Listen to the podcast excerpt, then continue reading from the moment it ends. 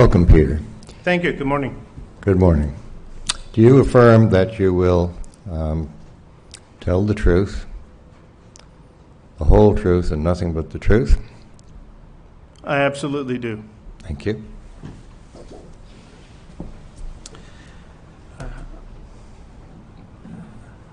Good morning. Hi, Chris. Can you uh, please just uh, repeat your, your full name for us? My name is Peter Van Caulert. I'm a resident of Kelvin Grove, Prince Edward Island. Have been there since 2019 in November and moved from Niagara, Ontario to Prince Edward Island. Um, my family and I moved because we have a business and discovered a business opportunity that was uh, going to work for us, provided we weren't interfered with. And uh, as everybody knows, March 20, March 11th, um, the interference came, and it's changed our lives drastically. March 11th of Uh, 20. 2020. Mhm. Peter, um, you, you said you, you moved from Ontario to Prince Edward Island for, for business development opportunities. That's correct. Can you tell me more about your business, please? My wife and I run a business that is a, um, a private post-secondary institution for training the people who are the professional operators running water treatment plants and wastewater treatment facilities in this country. Our work uh, is comprised of preparing those people for their provincial examinations for recertification and initial licensing. Um, It's the only profession that I know of that requires individuals in the profession to recertify on a cyclical period of typically three years. And what exactly, uh, for to make sure everyone understands what, what that means, what exactly do, do you teach them? What is the subject matter? Yes, what's we, the importance? we provide the training in the physical, chemical, and biological sciences, hydraulics, um, the engineering, the chemistry, the biochemistry of treatment of drinking water, pub, public drinking water, um, the conveyance of that drinking water in the distribution systems, the collection in the wastewater collection systems, and the ultimate treatment in the wastewater treatment facilities for final end disposal. When you say for final end disposal, what does that mean? Uh, wastewater has to go back to where it came from. And how long have you been doing this? Since 1987. Since 1987. Um, and when, when, when you instruct, how does that typically take place? The instruction largely is uh, in class, in person instruction with uh, small numbers of students. It's somewhat boutique training, mostly hands on because there are many skills that have to be transmitted through um, verbal uh, communication and reinforcement. I've brought some photos uh, that I'd like to introduce to the commission. Um, and I'll hold them up and then pass them on. Um, the first photo is a photo of me with a class of students in a laboratory uh, doing this kind of work. The second photo is a photo of the students performing an analysis after the instruction. Um, this is very typical. So initially, we'd have a small classroom briefing, then go into the laboratory and perform the work. And I've done this for over 33,000 students uh, in the period of time that I've been instructing in this field. Incredible. Where your students come from all over the world, Canada, United States? We've had students from the United Nations Human Resources uh, um, branch uh, from Cyprus. We've had, I've conducted classes in Australia. I've conducted uh, training throughout Ontario. Um, the, the military bases across the country, Newfoundland, Labrador, Ontario, um, here in Nova Scotia, Alberta, Manitoba, and uh, British Columbia. You have uh, clearly a breadth of experience. Uh, for the commissioner's notes, those the pictures that Mr. Uh, that Peter held up are exhibits number TR 0009 as well as TR 0009A. Um, Peter, you then really, you- made a choice to move from Ontario to Prince Edward Island for those business development opportunities. Um, How were, were you impacted, or was you, and was your business impacted by the lockdowns, restrictions, or government mandates? The simple answer is yes, but I will elaborate. We discovered, or yes, we discovered a business niche that almost compelled us to consider moving to Prince Edward Island from Ontario for several reasons. Um, I'm ending, I'm getting close to the end of my career and uh, my ability to um, want to keep teaching. Um, we discovered that we really enjoyed Prince Edward Island from frequent visits in the past. Um, my wife and I discussed this. If we were going to settle down, this was a great place to do it. And um, all of the pieces worked with my insight in believing that the maritime provinces were underserved in the level of instruction that I was able to bring that I had been doing in Ontario for a number of years. I ascertained that I could travel back and forth to Ontario, still maintain the business that we had there, and develop new business here in the Maritimes, particularly with the indigenous communities of the uh, of the North Shore of New Brunswick. And we have made inroads, and it's been great. Our reception initially, when we were um, advertising and, and putting out the information that we were here was, oh, thank God somebody like you is here in the Maritimes, both from the maritime um, operators that I came in contact with and the people who run the municipalities who own and operate these kinds of facilities. Peter, what were some of your biggest challenges that you faced during those times to uh, to keep your business going? Because you said that you know uh, it, it happens in person because you need to have access to a laboratory. Uh, so there's a lot of hands-on. So when when restrictions and mandates came in, how did that impact you? And, and what, so what were those challenges that you faced? You have to understand civil servants, and I don't wish to disparage all of them, but I will, I will explain, having been one once uh, for the province of Ontario, uh, there is a mentality that uh, you must follow the groupthink, and whatever is uh, currently in favor is the thing that's going to be done. So there are lots of people who like to build empires, and lots of people who like to um, run their own little show. That said, many of the municipalities simply followed what was a directive from their provincial governments, which was a directive from the national government, and those facilities were deemed um, closed. So there was no access to drinking water facilities, there was no access to wastewater treatment facilities, um, the laboratories associated with them, or the people who staff them. So the treatment facilities and the fresh water facilities, drinking water facilities were, were closed, uh, meaning you could not provide any instruction whatsoever. How would that impact? So, Oh, the impact, the impact was huge. Um, Revenues essentially went from one level to zero. because as you've mentioned, this has to be done in person. So an online type of teaching was is not something that's Yeah, that's the, the, the, the Zoom type of instruction that many people experienced during this time simply didn't work. I teach adults. Adults uh, predictably are kind of like herding cats when you get them into a classroom, in particular, individuals who do not um, sit in an office on a daily basis. They're active throughout a facility, uh, maintaining, monitoring, and operating the facilities. So many of my students, the feedback that came back was, we really don't want to play Hollywood Squares, and we prefer that uh, we'll wait until you can come in for live uh, interaction and training, which is exactly what we did.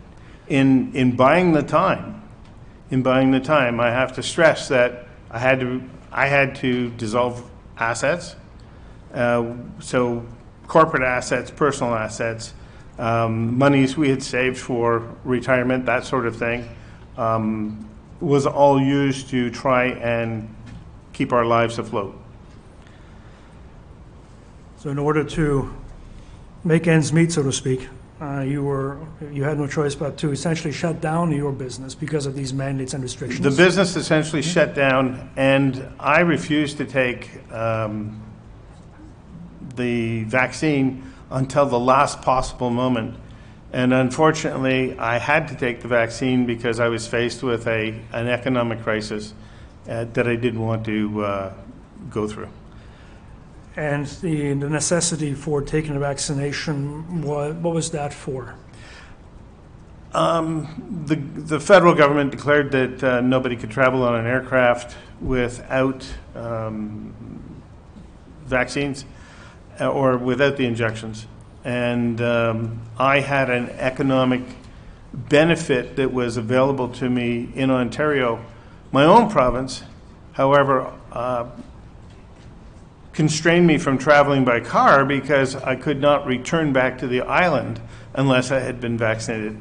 Um, for all the mandates that happened everywhere else, the, the mandates on Prince Edward Island were even more draconian because basically a bunker mentality was set up on the island to prevent any sort of person from coming onto the island. And if anybody was following numbers and stats, there was a period of time when everybody was glib about the fact that you know we were an island, we were isolated, therefore we were we were very lucky, and you know the angel of death had passed over us, and we were not going to be uh, impacted nearly as bad as what we saw in the news and other places. How did it make you feel that? Um, because it sounds as though, based you know what you said, you had to wait until the very last minute, and then you uh, got the vaccinations before, simply for for, not simply is not is not the right word to word, but for not right to not the right word to use, but for an economic benefit. How did that make you feel? It's the it's the uh, decision I most regret in my life. Um, my wife and I both went to go and get the first shot, and I had to do it for us and for our family.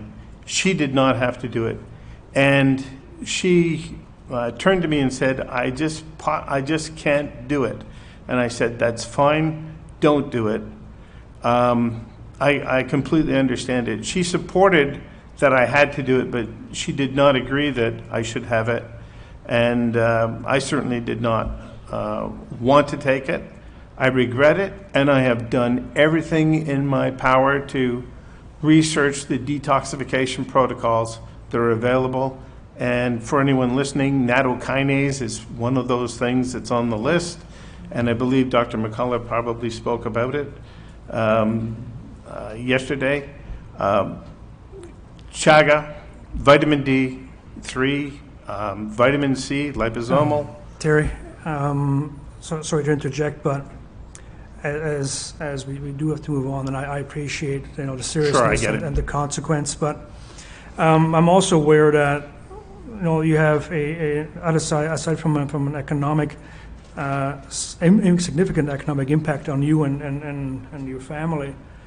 But I also understand you have uh, something more, uh, personal impact with relation to a family member. Correct. So, in staving off the inevitable injection, uh, un- for me it was not until September of 2021, I believe, 2021. Um, I was not able to travel to my mother, who was in care in Ontario, and regret. My second biggest decision is regrettably,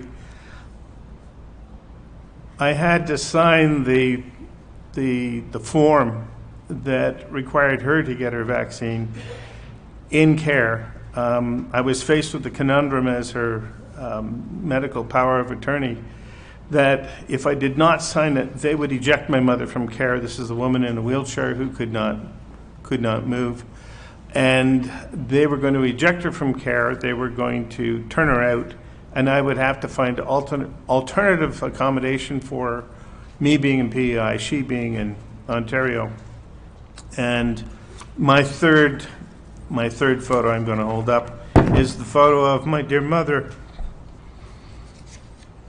Adele. And This, this is a, a great photo. But that's the last time I saw her. That was through a window at a healthcare facility in November of 20, when I was able to fly before vaccines were made available, under the constraints that were imposed at the time. She was on a second floor window in her room. We had an hour and a half conversation because I was fully aware that that was perhaps the last time I was going to see her for a long time. And after she had her second injection, she developed vaginal bleeding. And this is a woman in her 80s who'd never had any problem with her reproductive system whatsoever. She bore four children naturally. And um, to develop vaginal bleeding was curious at the most. And her wishes, her wishes were carried out very quickly after her death. And I wish the hell I had insisted on an autopsy and a particular investigation as to the cause of what really killed her. Thank you, Terry. Um, You, you, you said that your, once again, a choice, the word choice, that, that you faced was because of your, your uh, medical authority, power of attorney, that if you, you had to sign for your mother to get vaccinated in the care facility, if not, she faced ejection. Correct. The, um, the healthcare facility, or the uh, care facility, was a not-for-profit care facility on, in Ontario, and the care she had received up till that time was exemplary. It was much better than many of the places my wife and I had sussed out. The year previous, uh, we had seen horrible places. And so we were very confident that she was in the best care possible at the time. But they, of course, went full, full mandate, full blinkers on. Um, there were no deviations from their rules and their imposed rules. They claim they came from the government. I, I know that everybody claims they come from the government, but they pile on their own little twist to them. And by the time every one of us had to deal with people who said, well, you have to wear a mask here or, or have to uh, show your pass there, uh, we all had some pretty stiff um, stiff, um, what's the word I'm looking for? Encounters with um, zealots. Thank you, Terry. Um, Peter. Well, I have more questions. We are, we are running short on time, so um, I I think you've already presented great testimony, so I will defer to the commissioners for any questions and follow-up.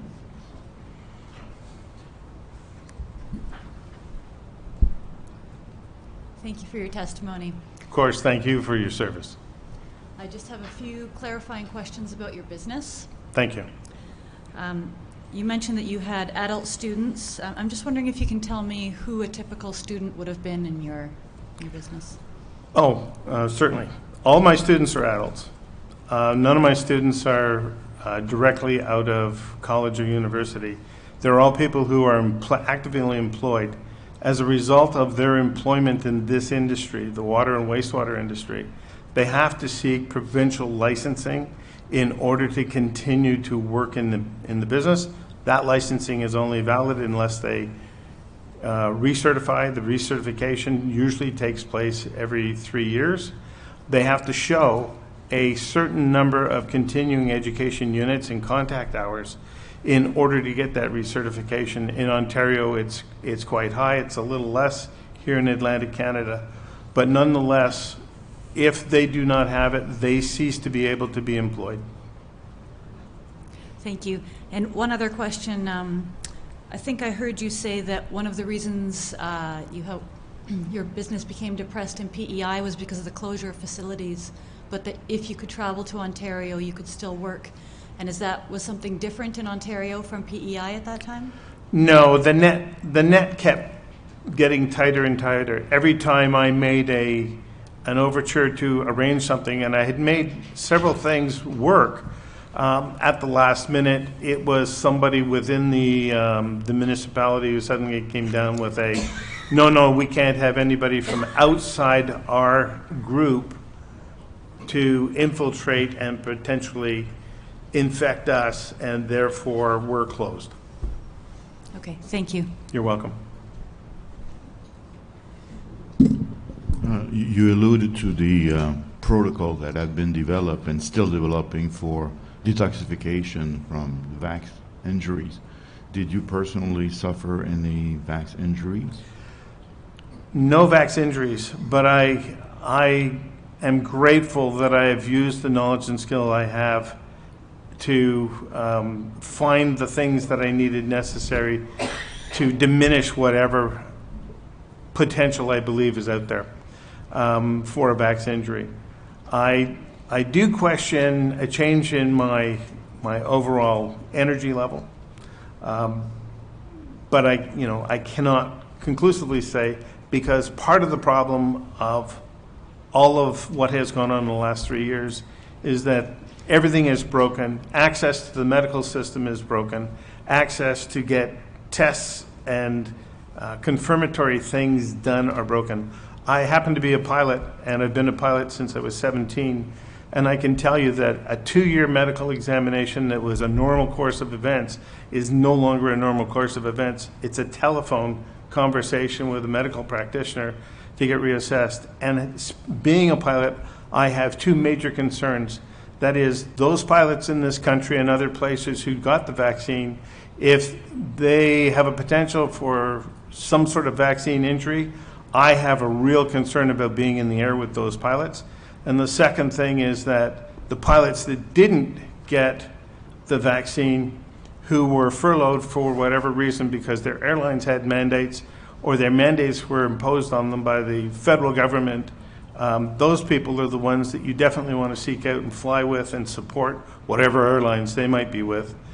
And lastly, um, I think there's going to be a large amount of Canadians who, when it comes time to receive or transfuse blood in medically necessary conditions, a, uh, a condition about whether or not you're receiving vaccine, vaccine available blood or non-vaccine available blood will be an issue as well. Thank you. Sorry, I have um, just a couple of brief questions about your mother. Thank you. How long after she got the second injection did her uh, medical condition start, and how long after did she pass away? She passed away four months after the second shot. Her medical conditions uh, uh, occurred within three weeks of the, um, the first shot. Uh, Secondly, did you have any discussions with the medical personnel that you thought it might be a reaction to the vaccine? I did, and you can probably understand what that reaction would have been. Oh, no, you can't possibly know anything because you're not a doctor. So then, I, is it safe to say that it was not registered in the CAEFISS system as a adverse reaction? I, I believe it wasn't. Thank you. You're welcome.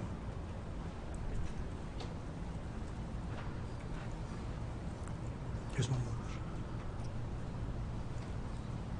Thank you for your testimony. I just would like to ask, you referred to the PEI protocols and mandates as draconian. Could you kind of expand on that, please? Hmm.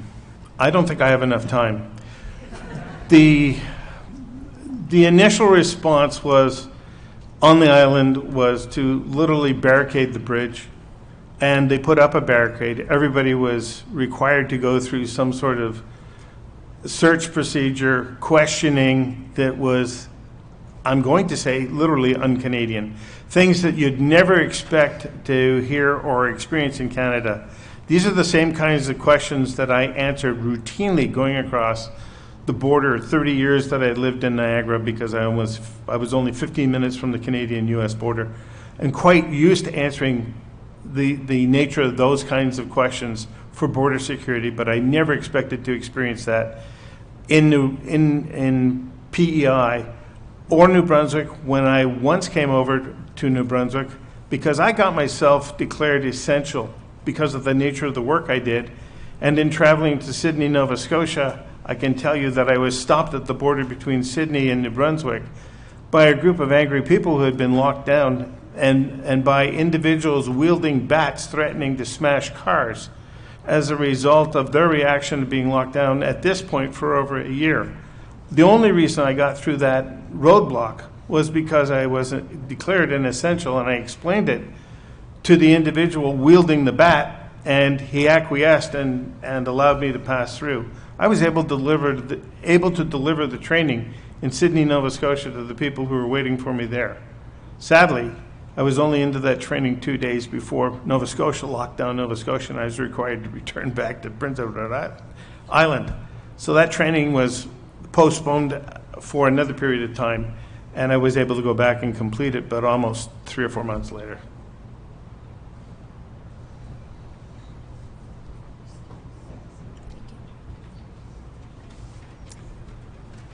Thank you very much, Peter. I really appreciate your time this morning. Thank you. And uh, my fellow Canadians, thank you. We're awake.